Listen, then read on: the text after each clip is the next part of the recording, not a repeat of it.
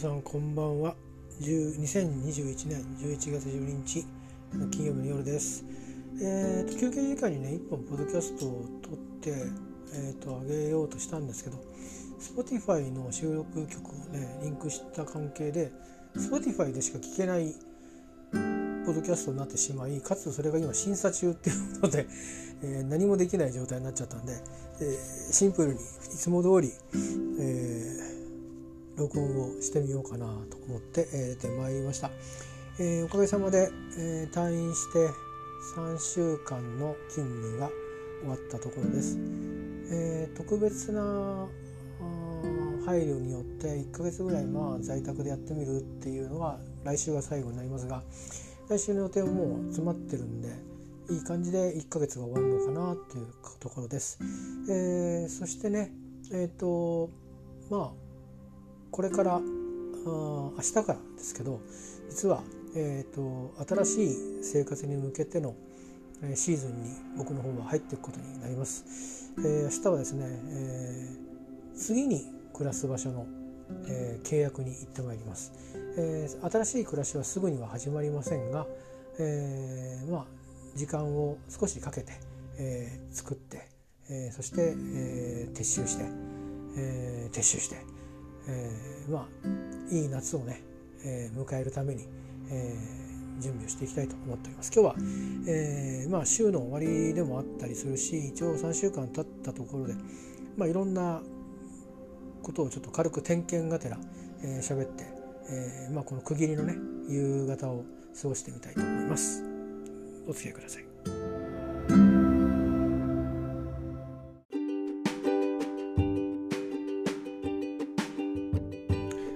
ことでですねえー、っとまあ、何があったかなこの3週間ってまず退院しましたね。えー、で、まあ、退院したんですけど、まあ、退院した病気は腎臓の病気で、えー、腎臓の難病なんですね患者数は少なくはないんですけどね、えー、例えばどっか海外に行って手術なきゃ治らないとか、え、移植しないと治らないとかそういうことではないんですけど、まあ、一応難病指定されてる病にかかりまして、え、まあ放っておくと、え、人工透析になる確率や時期が高まり早くなるということでしたので、でまあ難病ということなんでねこれをやったら治るというやり方は決まってはいないんですけど、まあ、知見ですね過去の実績からこれをやると良くなる確率があるという治療法を試すことになりまして、えー、それをに向けてですね、えー、事の始まりは去年の10月末の、えー、脳ドックの血液検査や尿検査の結果を見て、僕があれ？と思ったからという。そこから相談が始まって、特に1月3月からかかりつけのクリニックでの検査が本格化しそして、大学病院に4月からですね舞台を移してで、6月に腎生検といって腎臓の組織を取っての検査もやることになりそして7月の頭にですね、難病だということで病名が告げられて、まあ正式な罹患者になったと。これは結構重たかったですね正直ね、えーまあ、半年ぐらいかかってまあ病が決まったわけですけどもうんまあそうかほっとくとそういうことになるのかとそういう体にしちゃったかとあいうことで、まあ、難病なんで原因がはっきりしないということもあってでまあこちらの方はあの耳鼻科と腎臓の内科と連携してやるっていうことでなんですけど今よりも体重がだいぶ多かったんでね耳鼻科の先生が手術を渋ったりなんかして大変だったんですけどでもなんとかやってもらうことにして、まあ、計画をしてもらってじゃあ検査しましょうってことで始まったのが7月8月でしたね。で、えー、9月の頭に、えー、まずは扁桃腺を取りましたここが耳鼻科の、えー、部分です。え、足掛け2週間入院をして、え、扁桃腺を取って、えー、した。痛かったですね。痛かったな。退院してきてもねなんか熱っぽくて。でその最中にですね本当はそれから2週間ぐらい働いた後に次に点滴の治療を腎臓内科で受けてそれから服薬の治療を半年1年受けるってそういう段取りだったんですけどその腎臓内科の点滴治療の間に、えー、顔が麻痺しちゃいまして 左側の顔面がですね麻痺しちゃいましてまあ、最初はそうは思わなかったんですね。で手術扁桃腺取って痛いも残ってるし、まあ、口の中切ってるわけだからねなんかこう口が使えなくなったんですよ。でこれは手術の影響じゃないかっていうんで電話をして、まあ、来てくださいということで、えー、行きましてですねそれが悪いことに前の日熱が出てですねえー、抗原検査とかってやるんですけどそこに行くまでのプロセスが長くてあの半日ぐらいかかりましたかね病院の入り口から、えーと、外来にたどり着くまで。にあのつまりネガティブ検査がネガティブじゃないと入れないところでね、えー、そんな体験もしましたけど。でまあ結局、うん、これはあの左顔面神経麻痺ですって言われて。で、まあ、てっきりすぐ治るのかと思ったんですけどまあなんかだんだん先生が調べていくのを見ていくとどうもどうやら深刻だってことが分かってでこれから2週間どんどん悪くなりますと。それからこの2週間どこまで治療していくかによって、えー、その後の治りに多少影響が出る場合がありますということを聞いたんで、まあ、少しでもと。あまあの何していいかよく分かんないからわらをもすがるつもりでですねじゃあ入院しますってことで、えー、もう本当はもうあの来週休み明けから仕事だっていうところで上司に「すいません来週からまた入院になりました」ってことで、まあ、上司の方もバタつかしちゃいましてですね、えー、連続して、まあ、数日退院してきただけでまた連続して入院することになって1週間ぐらいですかね、えー、点滴でこれはステロイドの、まあ、今腎臓で受けたより弱いやつですけどステロイド治療を受けてでただただゆっくりしてるというだけでしたけど、えー、でまあそれを終わって帰ってきて、えー、でまだ何もしないようにと。なんかいろいろやるといろんな神経くっついちゃうからと言われて。で、えー、それから3日ぐらいですかね。えー、っと仕事したりなんかして、まあ、ちょっとあの顔面麻痺がどれぐらい進んだかっていう試験にも行ったりして通院もありましたがそれで今度は点滴の治療にそのままそれは予定通りで大丈夫だという、えー、腎臓の主治医と連携してくれてえー、その予定通り入院しましてそれがしっかり3週間ですね。18日間でしたけども、えー、点滴の治療を受けました、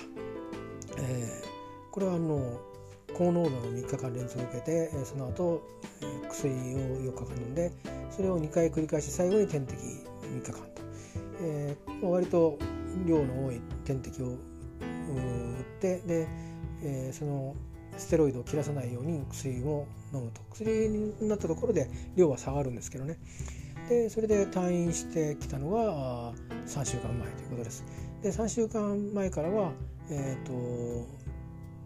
1日おきにステロイドを飲みで毎日ステロイドを飲むことによってまあ、血糖が上がりやすくなったり太りやすくなったりするということで、まあ、血糖を、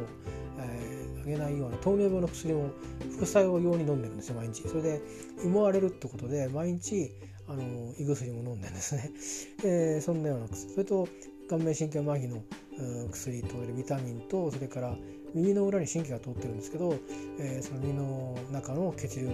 まあ、良くする薬みたいのを飲んでます。えー、それに加えて、まあ、減薬中なんですが持病のメンタルの薬を飲んだりとか、まあ、いろいろして、えー、まして。でこの腎臓の病の方は副作用が非常にあってですねたくさん、まあ、太りやすいとかそういうこともあるんですけども、えー、まあメンタルですね落ち込みとか急なこうあの多幸感でなんか万能感が出てきたりとかそういう傷みが激しくなるらしくてもともとそういうのを治療してきたのでうん。大丈夫だろうと思ったんですけど僕の場合なんかね昨日落ち込みみたいなのが副作用で出ましたね。これは、えーと、退院してから先週通院があったんですけど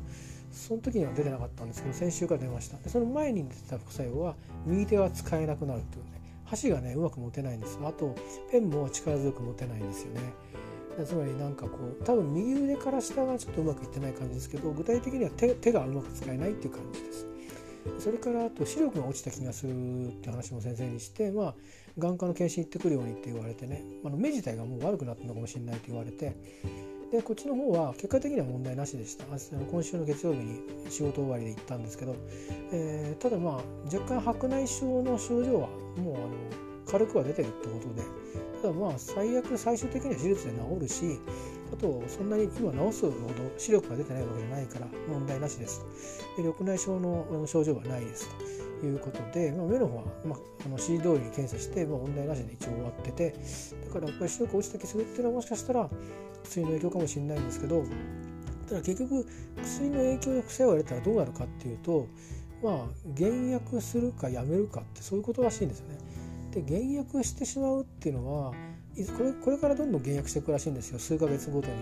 だからどんどん量が下がっていってもあの多かったら考えるんでしょうけどまだ始めたばっかりでやめちゃうっていうのは意味があのないわけじゃないけど治療に。ただちょっと迷うところではあるみたいでで僕もせっかくここまでいろんなことしてたどり着いたのにここでやめてしまってあの症状がねあのやれるとこまであの炎症を抑える腎臓の炎症を抑え込むところまでできないのはちょっと悔いが残るなと思って。まあ多少のあの一応先生とは最近出てきた気分の落ち込みの話はまだしてませんけどそれは出るよと言われてたんでびっくりしてないんですけど、まあ、右手のところはねどうするよと言われたんですけど、まあ、最悪スプーン使えばいいしということで今のところ出てきてるあの副作用は目はちょっと効かないと分かんないですけど、えー、まあとにかく大体の策を取って続けていきましょうという話にはなってた、まあ、それでまあ一応、えー、今退院して3週間の勤務終わって、まあ、仕事もね、えー、一応それなりに本寸法の仕事もしてるので、えー、まあなんだろう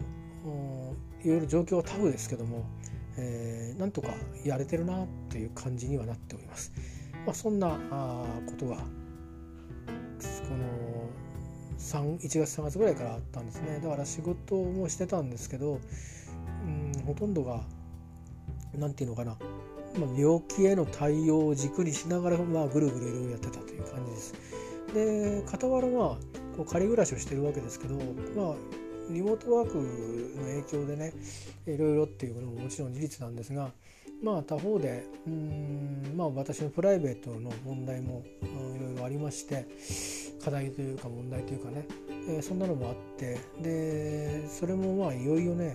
1年を経過してこのままというわけにも、かないだろうなというのとまあ間もなくですけどえー、まあ、経済的な大きな変化を迎えるのが分かっていますのでそこではあのしっかりと体制を、えー、切り替えないといけないわけですね。どう切り替えるかっていうやり方が問題になってくるわけですね。でそれについては一人では決められないことなのでまあだし決めるとなるとなかなかこれ時間との戦いに最後はなっていってでまあトドのつまりはお金が困るってことになってくるのでまあそれもあんまりいいことではないのでねあので問題となるこの話自体もそんなにハッピーな話ではないからまあなるべくゆっくりゆっくりことを進められた方がいいなと思うとそろそろあ自分の方は覚悟を決めなきゃいけないなと思って、えー、いましてでまあいよいよこう自分の方が俺はこの先どうしようかっていうことを迫られることになったわけです。で結局パッケージっていうかリンクしてて次どうやってまあ暮らすかというか生きるかっていうことと自分がそもそもこの1年間仮暮らしをしてきた理由の一つはとがリンクしてて、えー、それについてどう向き合うかってことを決めないと次の暮らし方も決まらないという、まあ、これずっとまあフェアなんですね問題の。でまあそれは決めるのは簡単なことってサイコロを振れば決まるぐらいだ、うん、奇数がやたらこれグスたらこれみたいなことで決めちゃってもいいぐらい簡単なことなんですけどただ覚悟するってこと自体は非常にやっぱり重たいことでして時間がかかったのかなと思います。あのうん自分からいつでも、うん、そういうふうに何か切り出すタイミングはいくらでもあったと思うし専門家にも相談はしてきて、えー、たんですけど、まあ、病気がやっぱりこう治療がね挟まったことでそれどころじゃなくなっちゃったっていうところもあって、まあ、うまい具合にこう1年という時間を分けたっていう感じですかね前半戦はそのことで結構悩みながら暮らしていましたけど後半は病気のことで悩んで暮らしてたということで。でまあ、いよいよ順番変わっ、えー、まあもろもろいろんなことあったけどもどうしようか ということになりましてですねまあ、えー、このこの先ねいろんなことで、あのー、話をしていく中であなんとなくそういう人そういうことになってんだなっていうのは分かっていくと思うんですけどとりあえずですね、あのー、私新しく暮らす場所をですね、えー、明日、あの決めに行ってまいります。でゆっくりゆっくり新しい、うん、場所での生活をえ作っていく予定にしてますがまあタイムリミットもあるので、えあと今いる場所もねえー、どっかではリミットを切ってここでいなくなりますよってアナウンスもしなきゃいけないと思ってるのでその時期をいつにするかっていう見極めをまず少し時間をとってやってそれからおのおの新しい生活を作り撤収をし、え、新しい生活を整えていくということをしていくのとあとは抱えている課題も整理を完結させて最終的なあの、まあ、移転もしてですね、えー、まああ新しい夏はこういうことかというふうになってたらいいなと思うわけですね。まあ、そんなことで今日は区切りの夕方になります。えー、まあ基本的にはね、まあ、契約したのをまた戻すってことは技術的にできないわけじゃないですけど一般にはしませんからまあ紆余曲折はあるかもしれませんが、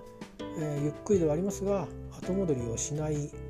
が明日になります。えーまあ、健康第一で、えそれからまあ関わる人とはいろいろあるわけですけどまあやっぱりね、あの無縁であったわけではないので、まあ、結果的にそれぞれがうんマシなこれでマシだったなっていうふうになるように、えー、していきたいというふうに思ってます。まあ、穏やかに丁寧に、えー、ことをね自分のことも他の人のことも進めていきたいなと思って、えー、います。まあ、完璧はねできないと思うんですよね。あの通常の形でない、えー、ことになるので通常っていうかあのほっといたらこうほっといたら形が変わらないものをほっとけなくなってしまったわけですからまあうんで取れない責任だって生じてしまうかもしれませんけどもまあうんそこはまあ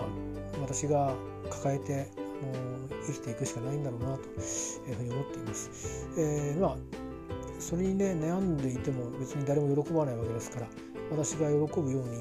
えー、暮らしていくっていかないとうんなんか果たせる責任も果たせなくなるだろうし、えー、それから信頼も損ねるだろうし、えー、それは本意ではないですからね本末転倒になってしまうので、えとにかく、え少し環境を変えてですね、あのまあ、ショックを緩和しつつ、え新しい道を探ってみたいと思ってます。で無理するつもりはなくて新しいとこに行ったからといってどこも近隣とうまくいかないなとか移ってみたけどやっぱり合わないわってことになればまた町にね帰ってくるかもしれませんけどちょっと郊外の方に行きます。あの今までは神奈川の内陸の方にいたんですが、えー、神奈川の、まあ、割と海が近いと言った方がいいようなところに行きます。まあえー、そこに住んでんの？みたいなことを言われるところに、えー、住むことになるかもしれませんがね、まあ、またその話はおいおいしていけたらと思います。ということで、えー、先に撮ったあのポッドキャストはなんか Spotify 専用になっちゃいそうなんで、えー、撮り直しをして、えー、おりました。さてと、えー、とまあそんなことでございます。えー、週末になる方、お仕事のある方、いろいろあると思うんですが、えー、だんだん寒くなっていきますんでね、えー、体に気をつけて、えー、いい、あのー、あのお休みにしていただければと思いますしお仕事の方もね、あのどっかでお休みはきっとあると思いますからそれをちょっと、えー、心の頼りにして、えーね、あの人もこういっぱい出てくると思うんですけど感染もろもろの感染症にお気をつけになられて、えー、過ごしていただければと思います。私もそうしたいと思います、えー、ではあのどうかあのご息災でいてください。またあのお耳にあるいはお耳にかかれればと思います。出先からねまたツイートとかするかもしれませんし。では今日のところは以上でございます。